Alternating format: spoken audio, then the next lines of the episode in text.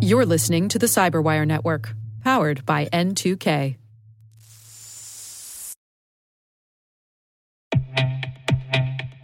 With over 8,000 threat hunters analyzing over 65 trillion signals daily, Microsoft works tirelessly with the federal government to keep our nation's data secure. This 30 year plus partnership is driving mission innovation that is secure by design. Whether optimizing your existing defenses or tackling advanced threats with AI, Microsoft gives you the intelligence and the automation you need to defend at mission scale. Let's work together to stay ahead of emerging threats and secure your mission anywhere. Learn more at aka.ms slash fedcyber. That's aka.ms slash fedcyber.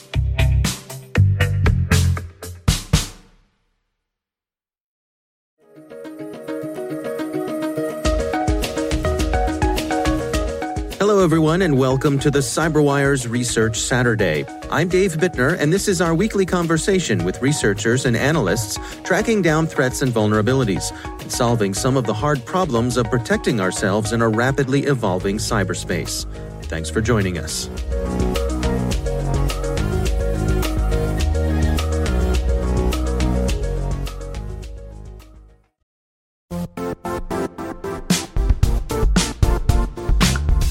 And now, a word from our sponsor, Zscaler, the leader in cloud security. Cyber attackers are using AI in creative ways to compromise users and breach organizations. In a security landscape where you must fight AI with AI, the best AI protection comes from having the best data. Zscaler has extended its zero trust architecture with powerful AI engines that are trained and tuned by 500 trillion daily signals. Learn more about Zscaler Zero Trust Plus AI to prevent ransomware and AI attacks. Experience your world secured. Visit zscaler.com slash zero trust AI.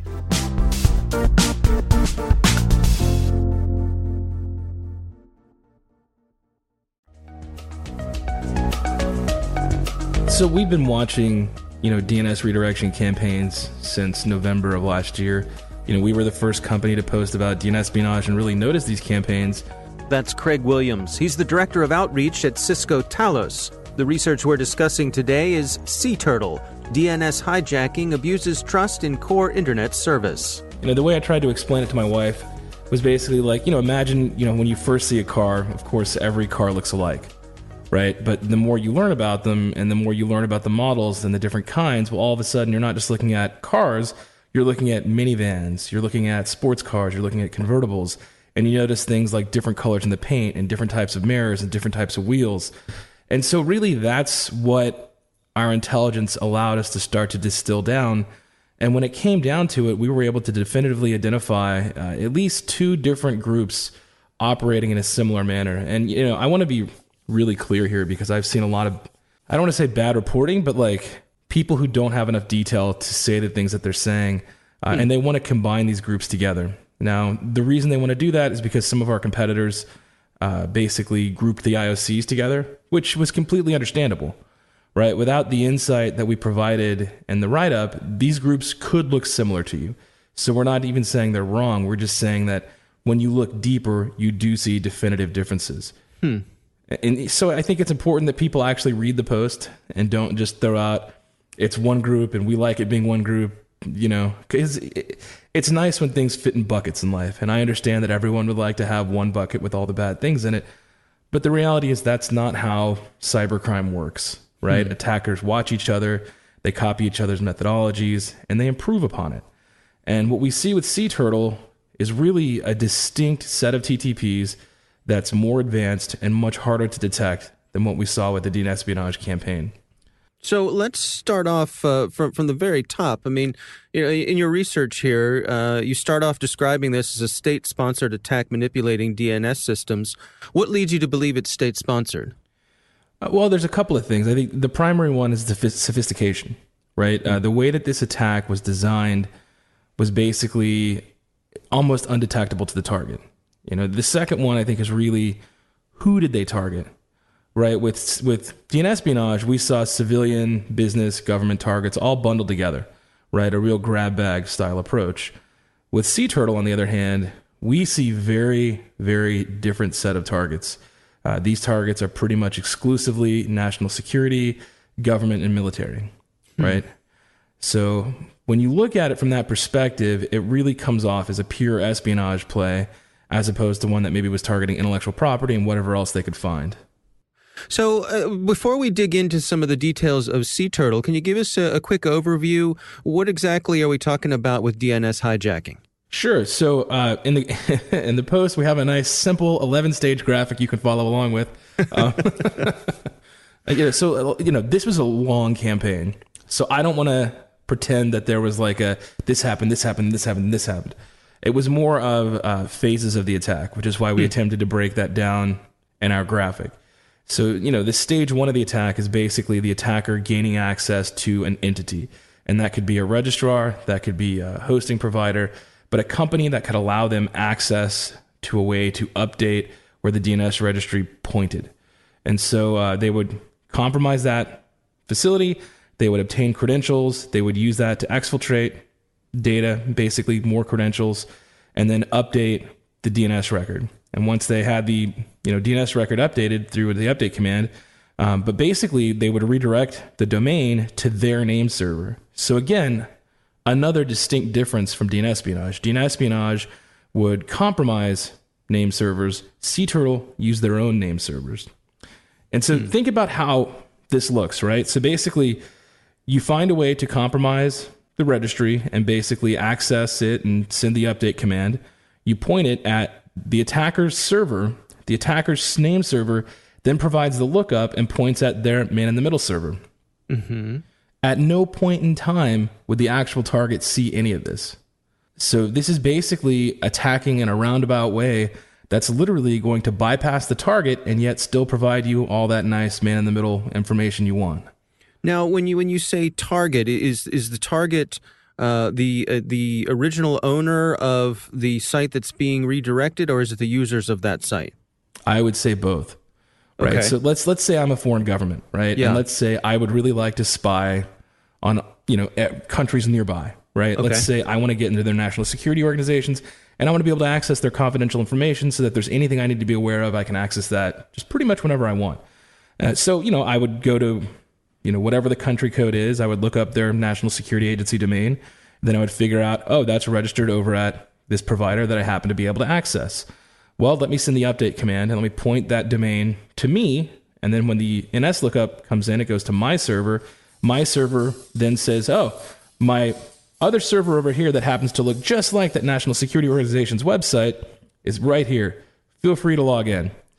And they'll do this for a few minutes or a day, collect credentials, and in some cases, we even saw them using those collected credentials to go back to the target server, access it, and then take out credentials in order to steal things like SSL certs and other encryption keys so that if they wanted to impersonate, say, the VPN, uh, it would look legitimate. Yeah, I, let, us dig into that a little bit. I mean, because uh, I, I guess is there a false sense of security with some of these certificates?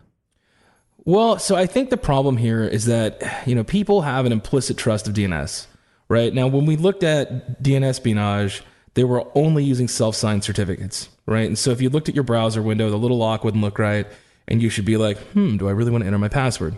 Right. Now, the reality is nobody checks that, right? Like maybe maybe there's 11 of us, right. Right. but it's not common. And so I think what we saw with Sea Turtle was a sophistication to not only try to bypass that, but to also make sure that they could access any traffic that should have been encrypted, right? And so uh, you know, it's it's a next level of sophistication. And again, they didn't do this all the time, but we did see it, and I think it's an example of how sophisticated this can be. You know, and, and if you look at the number of areas attacked, right? I mean, it was a very specific group. Uh, you know, and even recently there was a, a post over the weekend about uh, the Greece CCTLD being targeted. So this isn't stopped. And this is one of the things that I think is the most fascinating about this. I would say, like, what, 95 plus percent of nation state attacks? Well, the second any of those IOCs become public, they tend to stop right? And we can look back at things like uh, VPN filter, you know, things like NotPetya. Once it became public or once the thing happened, they stopped, right? We know for a fact that when our DNSpionage write up went out, some of our competitors grouped some of these IOCs together and effectively showed off pieces of the Sea Turtle campaign without knowing what they'd actually found. Hmm. Now, think about that from a APT perspective, right? I, as a country attacking other nation states, just had, you know, my campaign revealed and it was misattributed to another country. Mm. It's basically like giving them a get out of jail free card. Right, right, that's a good day for me. Yeah, that's a great day, right? And I just go change my TTPs, I come back in a week and I can continue on. Meanwhile, everything I've done up until this point, I just got to pass on. Hmm. Now the weird part here is they didn't stop and they didn't change. So there's a there's a brazenness to this. Absolutely, and it's something that we don't see every day. So it's it's concerning when you look at it from that perspective because it really leaves you with the the thought of what would it take to dissuade this actor? Because right. we, we can't allow people to attack things like DNS, right? We can't allow countries to wipe other countries off the internet. Mm-hmm.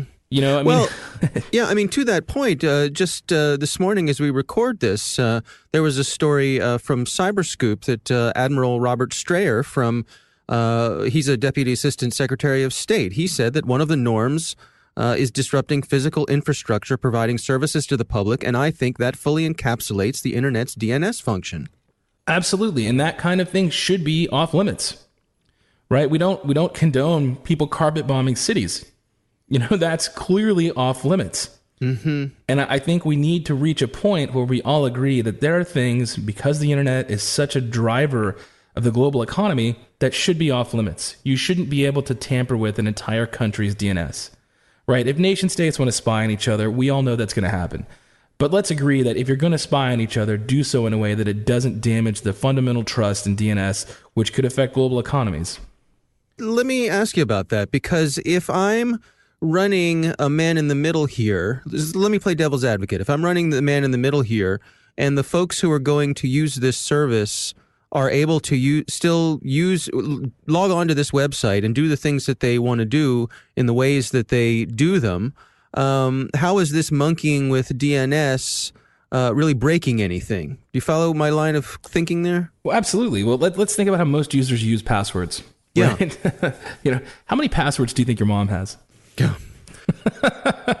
you, can see my point. yes, um, yes.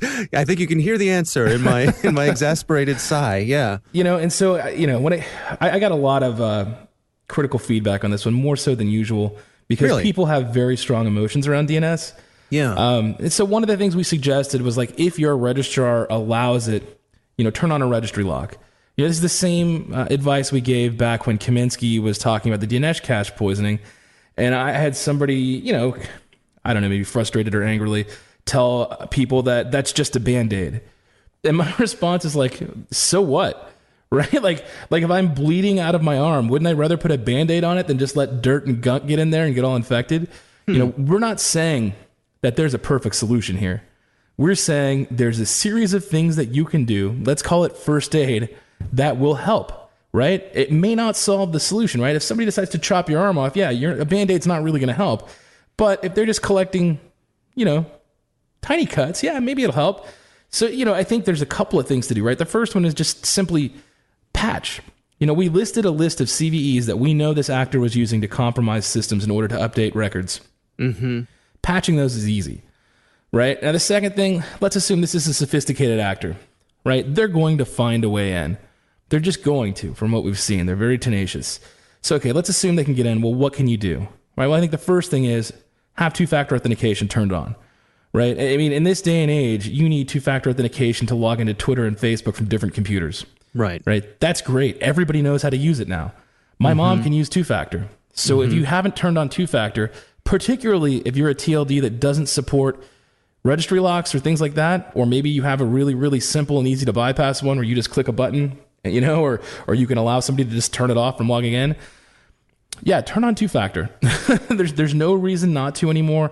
It's pretty cheap. You know, you can probably do it for free with Google Authenticator, or uh, you know, let, let me plug the uh, shell out lots of money for Duo because it's the best and it's super cool. okay, Craig. but you know, there's things like that that are not hard to do and it's relatively easy. You know, I, and I, you know, I, I'm saying this with two of the CVEs being Cisco CVEs, but you know, I know updating a switch sucks. It's not fun, right? But do so. Please. Well, but let me continue down this path of being devil's advocate, though, because I think um, using the analogy of uh, you know, carpet bombing neighborhoods, or or like I think of like shutting down a hospital. You know, we generally agree that hospitals are off limits, um, but it seems to me that in this case. The monkeying that they're doing with, with DNS in this case isn't taking sites offline. They're using it as a means to get the information they want rather than being an agent of destruction or chaos. Correct. Right now, they are being downright surgical. Mm-hmm. Now, what do we know about attacks on the internet? Right? I would argue every single time someone finds a clever way to string together attacks to accomplish a goal, every bad guy, you know, it's that turn your head meme and whistle or whatever. Mm. Every yeah. bad guy sees that and is like, man, I'd really, really love to do that to blah, blah, blah, blah. Mm-hmm. And so our concern here is that right now this actor is being surgical. What happens when they decide not to be? What happens when they decide to say, you know, take Syria off the internet? Right? right? Or what happens when somebody tries to copycat this, only they're not as sophisticated and they accidentally end up erasing a bunch of stuff at a registry or just knocking over servers or, you know, who knows, right? Uh, there's a lot of ways this could go wrong accidentally. There's a lot of ways this could be abused to take entire CCTLDs and things like that offline. Uh, there's a lot of ways. I mean, you know, imagine if you just went in and updated random records to random websites just to cause chaos. Right. I mean, there's a lot of really bad stuff this actor could have done if they wanted to be destructive, and they didn't. So we know right now that this actor is basically executing on a mission, and that mission appears to be very specific right now. Now, the concern is what happens if that mission statement changes? And what happens when somebody else copies this methodology to accomplish different missions? Mm-hmm. And the other interesting thing to notice is if you look at the things that were hijacked, like with the uh, you know the Swedish consulting firm, uh, they hijacked the mail subdomain, right? And so obviously mm-hmm. you're thinking, well, why would they do that? Oh, right, because it would pass the passwords most likely in the clear. Uh, the same reason they target the VPN endpoints. Uh, this actor is targeting credentials because that will give them access to the actual National Security Service servers.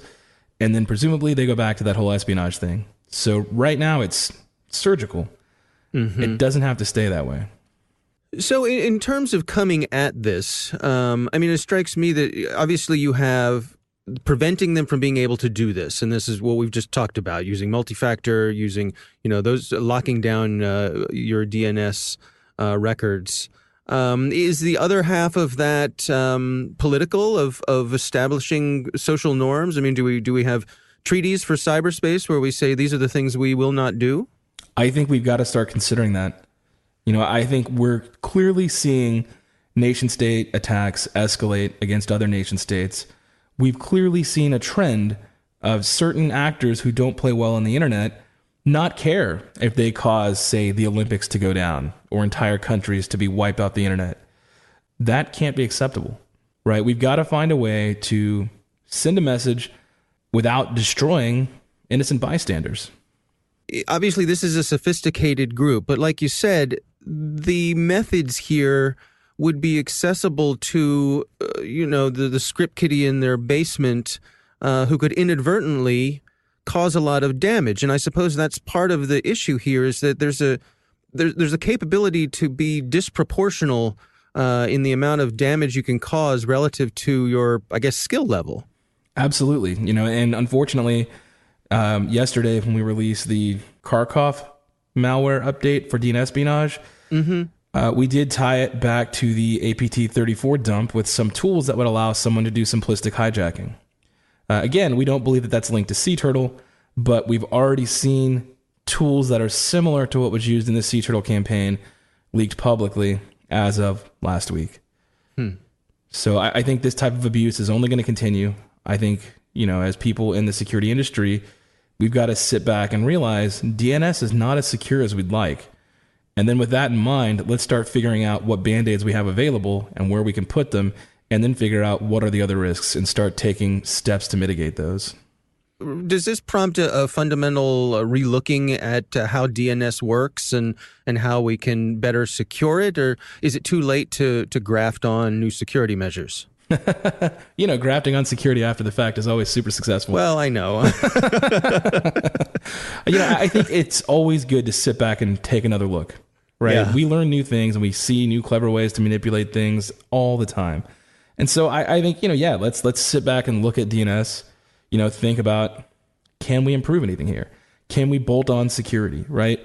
Uh, and if we can and we can improve something, that would be great. You know, um, I think we've got to though at the same time realize that maybe we can't bolt on more security. So what could we do around this to help secure it? Hmm. Right? Like what other options do we have available? I think you've really got to look at it from all angles because a lot of the time when you see people abuse these type of things, you don't notice all the potential avenues for abuse. And I think really the only thing that really reveals those is time. I mean, if we look back at, you know, I hate to pick on Microsoft, but if we look back on MSRPC and SMBV1, I mean, for a period of years, we would see a new way to abuse it or evade it just about every six months, right? I remember being able to take a Metasploit attack that would be like a 2K PCAP, and you could literally fragment it until the connection would almost time out. I mean, you could end up with hundreds of megs of a single attack. So, I mean, in- terms of the big picture, in terms of, of the take homes and, and uh, actions people should be taking to protect themselves, what are your recommendations? Well, I think the first thing is to figure out, you know, are you potentially the target of a nation state actor that wants to have continue their espionage activities in Northern Africa or the Middle East? If you are, you should immediately turn on two factor authentication and do a site wide password reset. I think the second thing everyone needs to do is make sure that their infrastructure is patched. Go talk to their providers, go talk to the people who they buy their domains from, and make sure that those systems are patched. Make sure that if you can turn on things like a registry lock and ensure out of bands communications, you do so.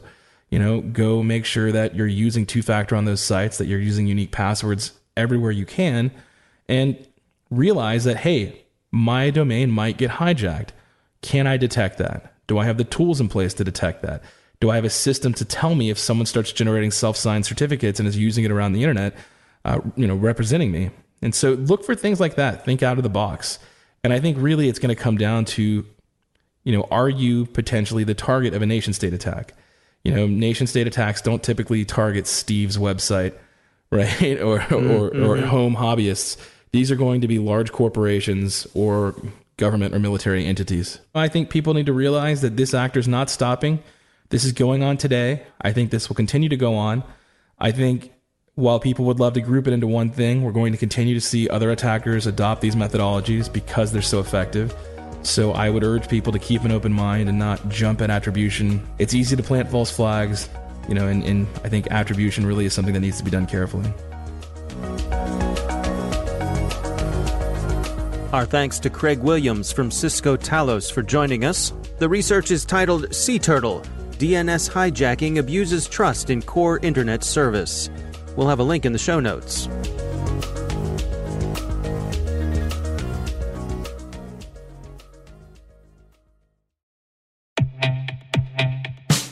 And now, a word from our sponsor, SixSense. SixSense provides award winning cloud based automated endpoint and vulnerability management solutions to streamline IT and security operations. With its advanced platform, businesses gain complete visibility and control over their infrastructure, reducing IT and security risks and optimizing operational efficiency. With SixSense, you'll get real time alerts, risk based vulnerability prioritization and remediations, and an intuitive automation and orchestration engine so you can focus on your core business goals. Confident in the knowledge that your enterprise is secure, compliant, and running smoothly. To learn why enterprises choose SixSense, visit sixsense.com.